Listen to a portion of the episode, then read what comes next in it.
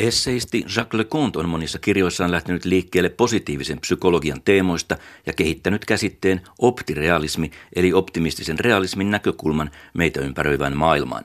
Viimeisessä kirjassaan Le Monde va beaucoup mieux que vous ne le croyez hän antaa meille näkymän siitä, kuinka humanisuus edistyy maailmassa vauhdilla.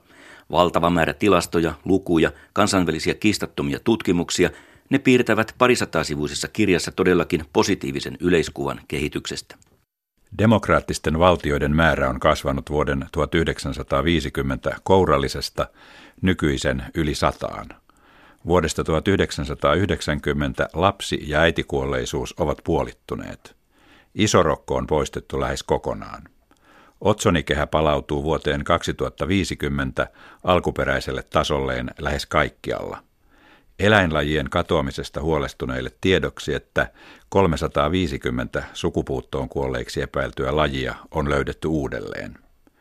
Kuolemanrangaistuksen rangaistuskäytännöistään oli poistanut vuonna 1950 kahdeksan maata. Nyt se on kielletty sadassa kahdessa maassa. Väestönkasvun ennakoitiin vain muutama vuosikymmen sitten johtavan valtavan mittaluokan katastrofeihin, sotineen ja nälänhätineen – mutta suurin osa maailman valtioista käy juuri nyt läpi demografista muutosta, joka on vähentänyt lasten määrää perheissä keskimäärin viidestä lapsesta kahteen ja puoleen. Tässä oli vain osa Jacques Lecontin tiivistelmää asioiden kehittymisestä parempaan suuntaan, mutta mistä meille tulee sitten lähes jokaiseen asiaan päinvastainen mielikuva? Eikä esseistimme väitä, että kaikki olisi täydellisen hyvin – hän kirjoittaa suuren joukon toimittajista ja mediasta ajattelevan, että on välttämätöntä dramatisoida maailmamme tilaa, jotta hyvää tekevä lopputulos saataisiin aikaan. Kehityksen kieltäminen voi hänen mukaansa toimia jonkin aikaa, mutta negatiivinen liioittelu johtaa väistämättä syvän pessimismin tuskaan, voimattomuuteen ja sen mukana kyvyttömyyteen toimia asioiden hyväksi.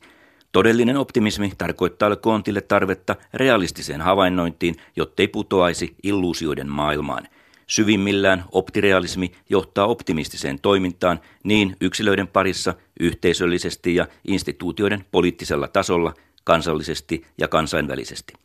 Globaalien järjestöjen roolia viimeisten vuosikymmenten aikana ranskalaisesseisti korostaa tavan takaa ja painottaa optirealismin olevan tie humanistiseen etiikkaan.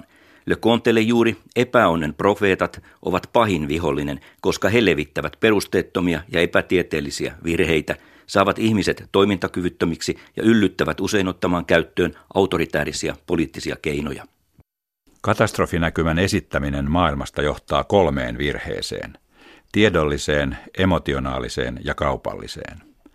Tiedolliseen siksi, että uskotaan siihen, että mitä enemmän tietoa tarjotaan, sitä enemmän ihmiset saataisiin ymmärtämään ongelmia – Tunteisiin vetoavan dramaattisen tiedon tarjoamisen uskotaan puolestaan johtavan ihmisten konkreettiseen sitoutumiseen.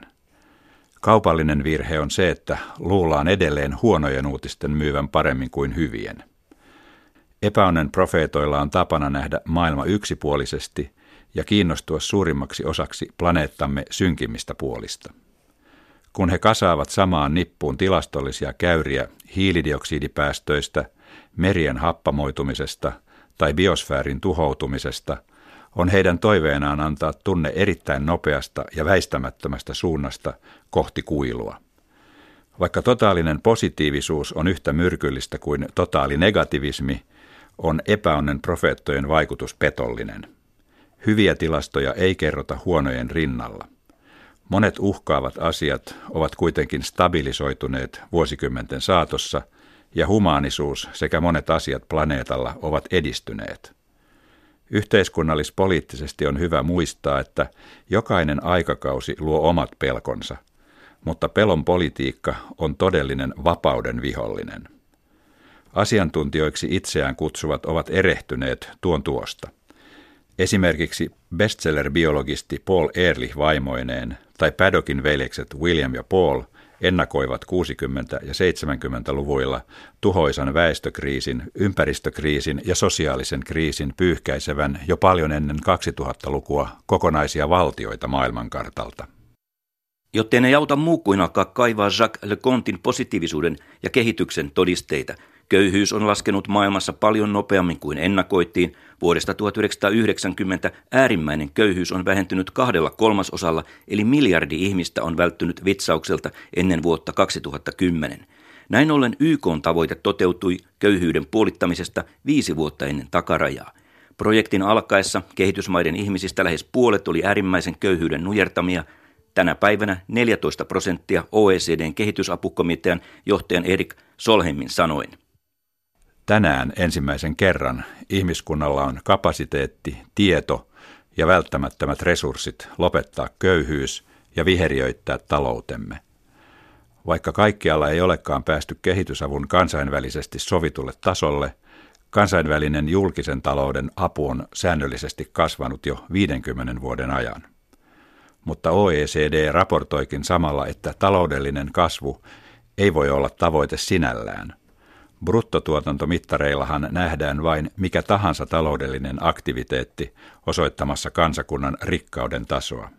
Näin ollen onnettomuudet, katastrofit, rikollisuus, epidemiat tai sodat nostavat kansantuotetta, vaikka ne samalla estävät kehitystä.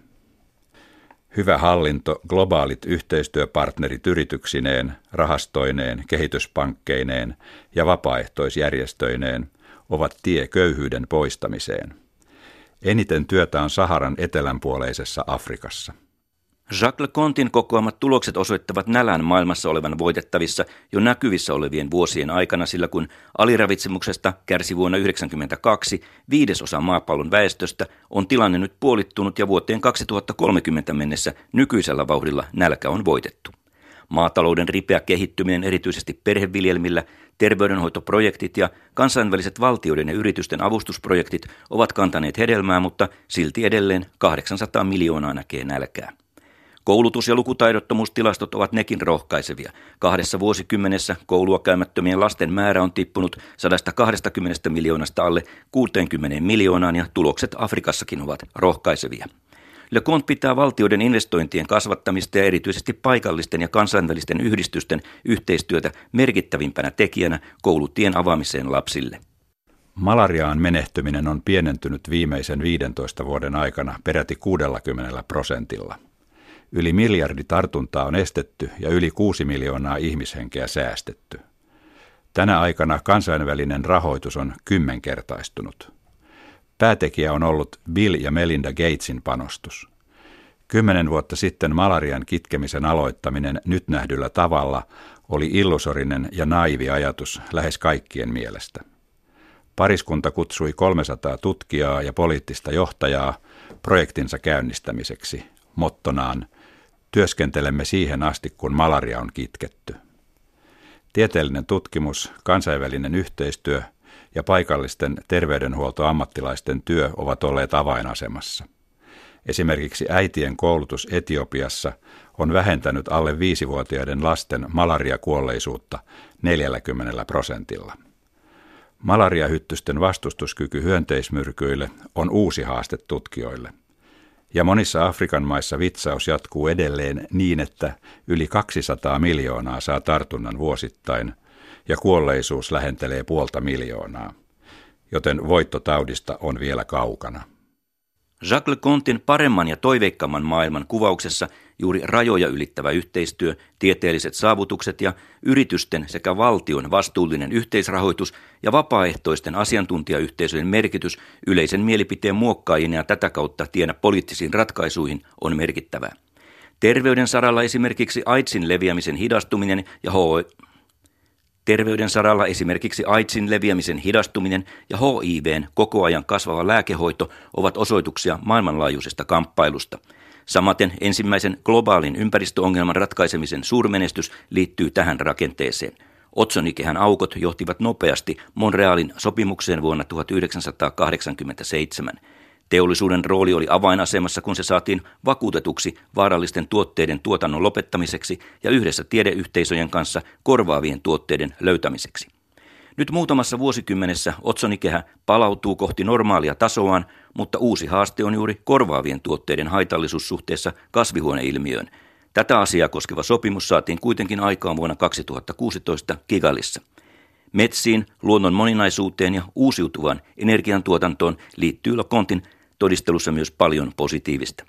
Metsien hävitys on vihdoin hidastumassa. Planeetan metsäala on viimeisen neljännesvuosisadan aikana edelleen pienentynyt, mutta juuri nyt kolme kertaa hitaammalla vauhdilla kuin vain 15 vuotta sitten. Nykyinen hävikki on vuodessa 0,06 prosenttia. Brasilian Amazonin alueen metsänhakkuu on vähentynyt vuosituhannen ensimmäisellä vuosikymmenellä 80 prosenttia. Ranskassa metsäala kasvaa puolestaan 50 000 hehtaarin vuosivauhdilla, eli viisi Pariisin kokoista aluetta, ja on saavuttanut jo saman pinta-alan kuin keskiajalla. Metsien hävittämistä pysäyttäviä kansainvälisiä sopimuksia ja julistuksia on tehty vuosituhannen alussa – ja kaikkiaan 300 miljoonan metsähehtaarin istuttamisesta on sovittu vuoteen 2030 mennessä. Hakattujen metsien hakkuualueille istutetuille tai niille kasvaneille uusmetsille on ollut tyypillistä niiden elinvoimaisuus, ja muutamassa vuosikymmenessä uusmetsiin on asettunut suuri kirjo eläinkuntaa. Sama kehitys on nähty myös trooppisissa metsissä, ja niiden kyky sitoa hiiltä on jopa parempi kuin alkuperäismetsän. Erityisen kriittinen Jacques Leconte on laajalle levinneeseen käsitykseen eläinlajien dramaattisesta vähentymisestä ja jopa massasukupuutoista. Hän painottaa, että viimeisen 400 vuoden aikana vain alle yksi prosentti eläinlajeista on kadonnut. Mutta positiivista on Amerikan bisonien yli puolen miljoonan kanta. Vuonna 1900 niitä oli jäljellä enää 300. Ryhävalaita on 80 000, 50 vuotta sitten vain 5 000. Ranskassa muuttohaukat ja kattohaikarat ovat 40 vuotta sitten olleet lähes kadonneita, nyt niitä on tuhansia pareja. Luonnonsuojelualueet sekä erityisesti muuttunut käsitys eläinten ja ihmisten rinnakkainelosta samoilla alueilla on antanut toivonkipinän, kuten äärimmäisen nopea uusiutuvan energiatuotannon leviäminen ja sen teknologian kehittyminen halvemmaksi ja halvemmaksi muutaman viime vuoden aikana. Le Contin mielestä ilmaston lämpeneminen nykyvauhdilla on kiistattomasti ihmisen aikaansaamaa. Suuret viime vuosien kansainväliset sopimukset ovat ranskalaisesseistin mielestä kääntäneet energiatuotannon kehityksen positiiviselle tielle, jolta ei ole enää paluuta. Kun siihen vielä saataisiin mukaan kohtuullisen kulutuksen periaatteet käytännöksi, olisi tulevaisuus ruusuisempi nopeamminkin. Ja vaikkei uskoisi, maailma on Jacques Lecontin mukaan turvallisempi kuin aikoihin, vaikka sodat ja terrorismi monelta uskon vievätkin. Media saa taas täyslaidallisen. Terrorismilla ja medialla on symbioottinen suhde. Toinen auttaa toista kehittymään. Media lähtee liikkeelle juuri niin kuin terrorismin toteuttajat haluavat. Mitä näyttävämpi isku, sen enemmän kattavuutta. Terroristit iskevät mieluusti pääkaupunkeihin, eivätkä maaseudulle. Media on lähempänä, isommalla kalustolla. Terroristien elämänkerroista paljastuu heidän usein saavan lisää innokkuutta, kun näkevät edelläkävijöidensä mediasuosion – jo median klassikkotutkija Marshall McLuhan sanoi, ettei ilman kommunikaatiota terrorismia olisi. Ja pelkkien numeroiden valossa esimerkiksi Ranskassa synkkä vuosi 2015 vei iskuissa 149 ihmisen hengen. Liikenteessä kuoli 3600, arjen onnettomuuksissa 20 000 ja tupakoinnin seurauksiin 73 000. Terrorismin vahvuus piilee sen valtavassa emotionaalisessa voimassa. Kun tunteet on herätetty, rationaalinen analyysi todennäköisyydestä katoaa. Media ja poliittiset johtajat pelaavat terroristien peliä ottaessaan käyttöönsä pelkopuheet. Koska terrorismi on tehoton tapa muuttaa asioita, olisikin oikea vastaisku saattaa heidän kannattajakuntaansa viestit siitä, että toiminta on hyödytöntä ja johtaa lopulta epäsuosioon omienkin parissa.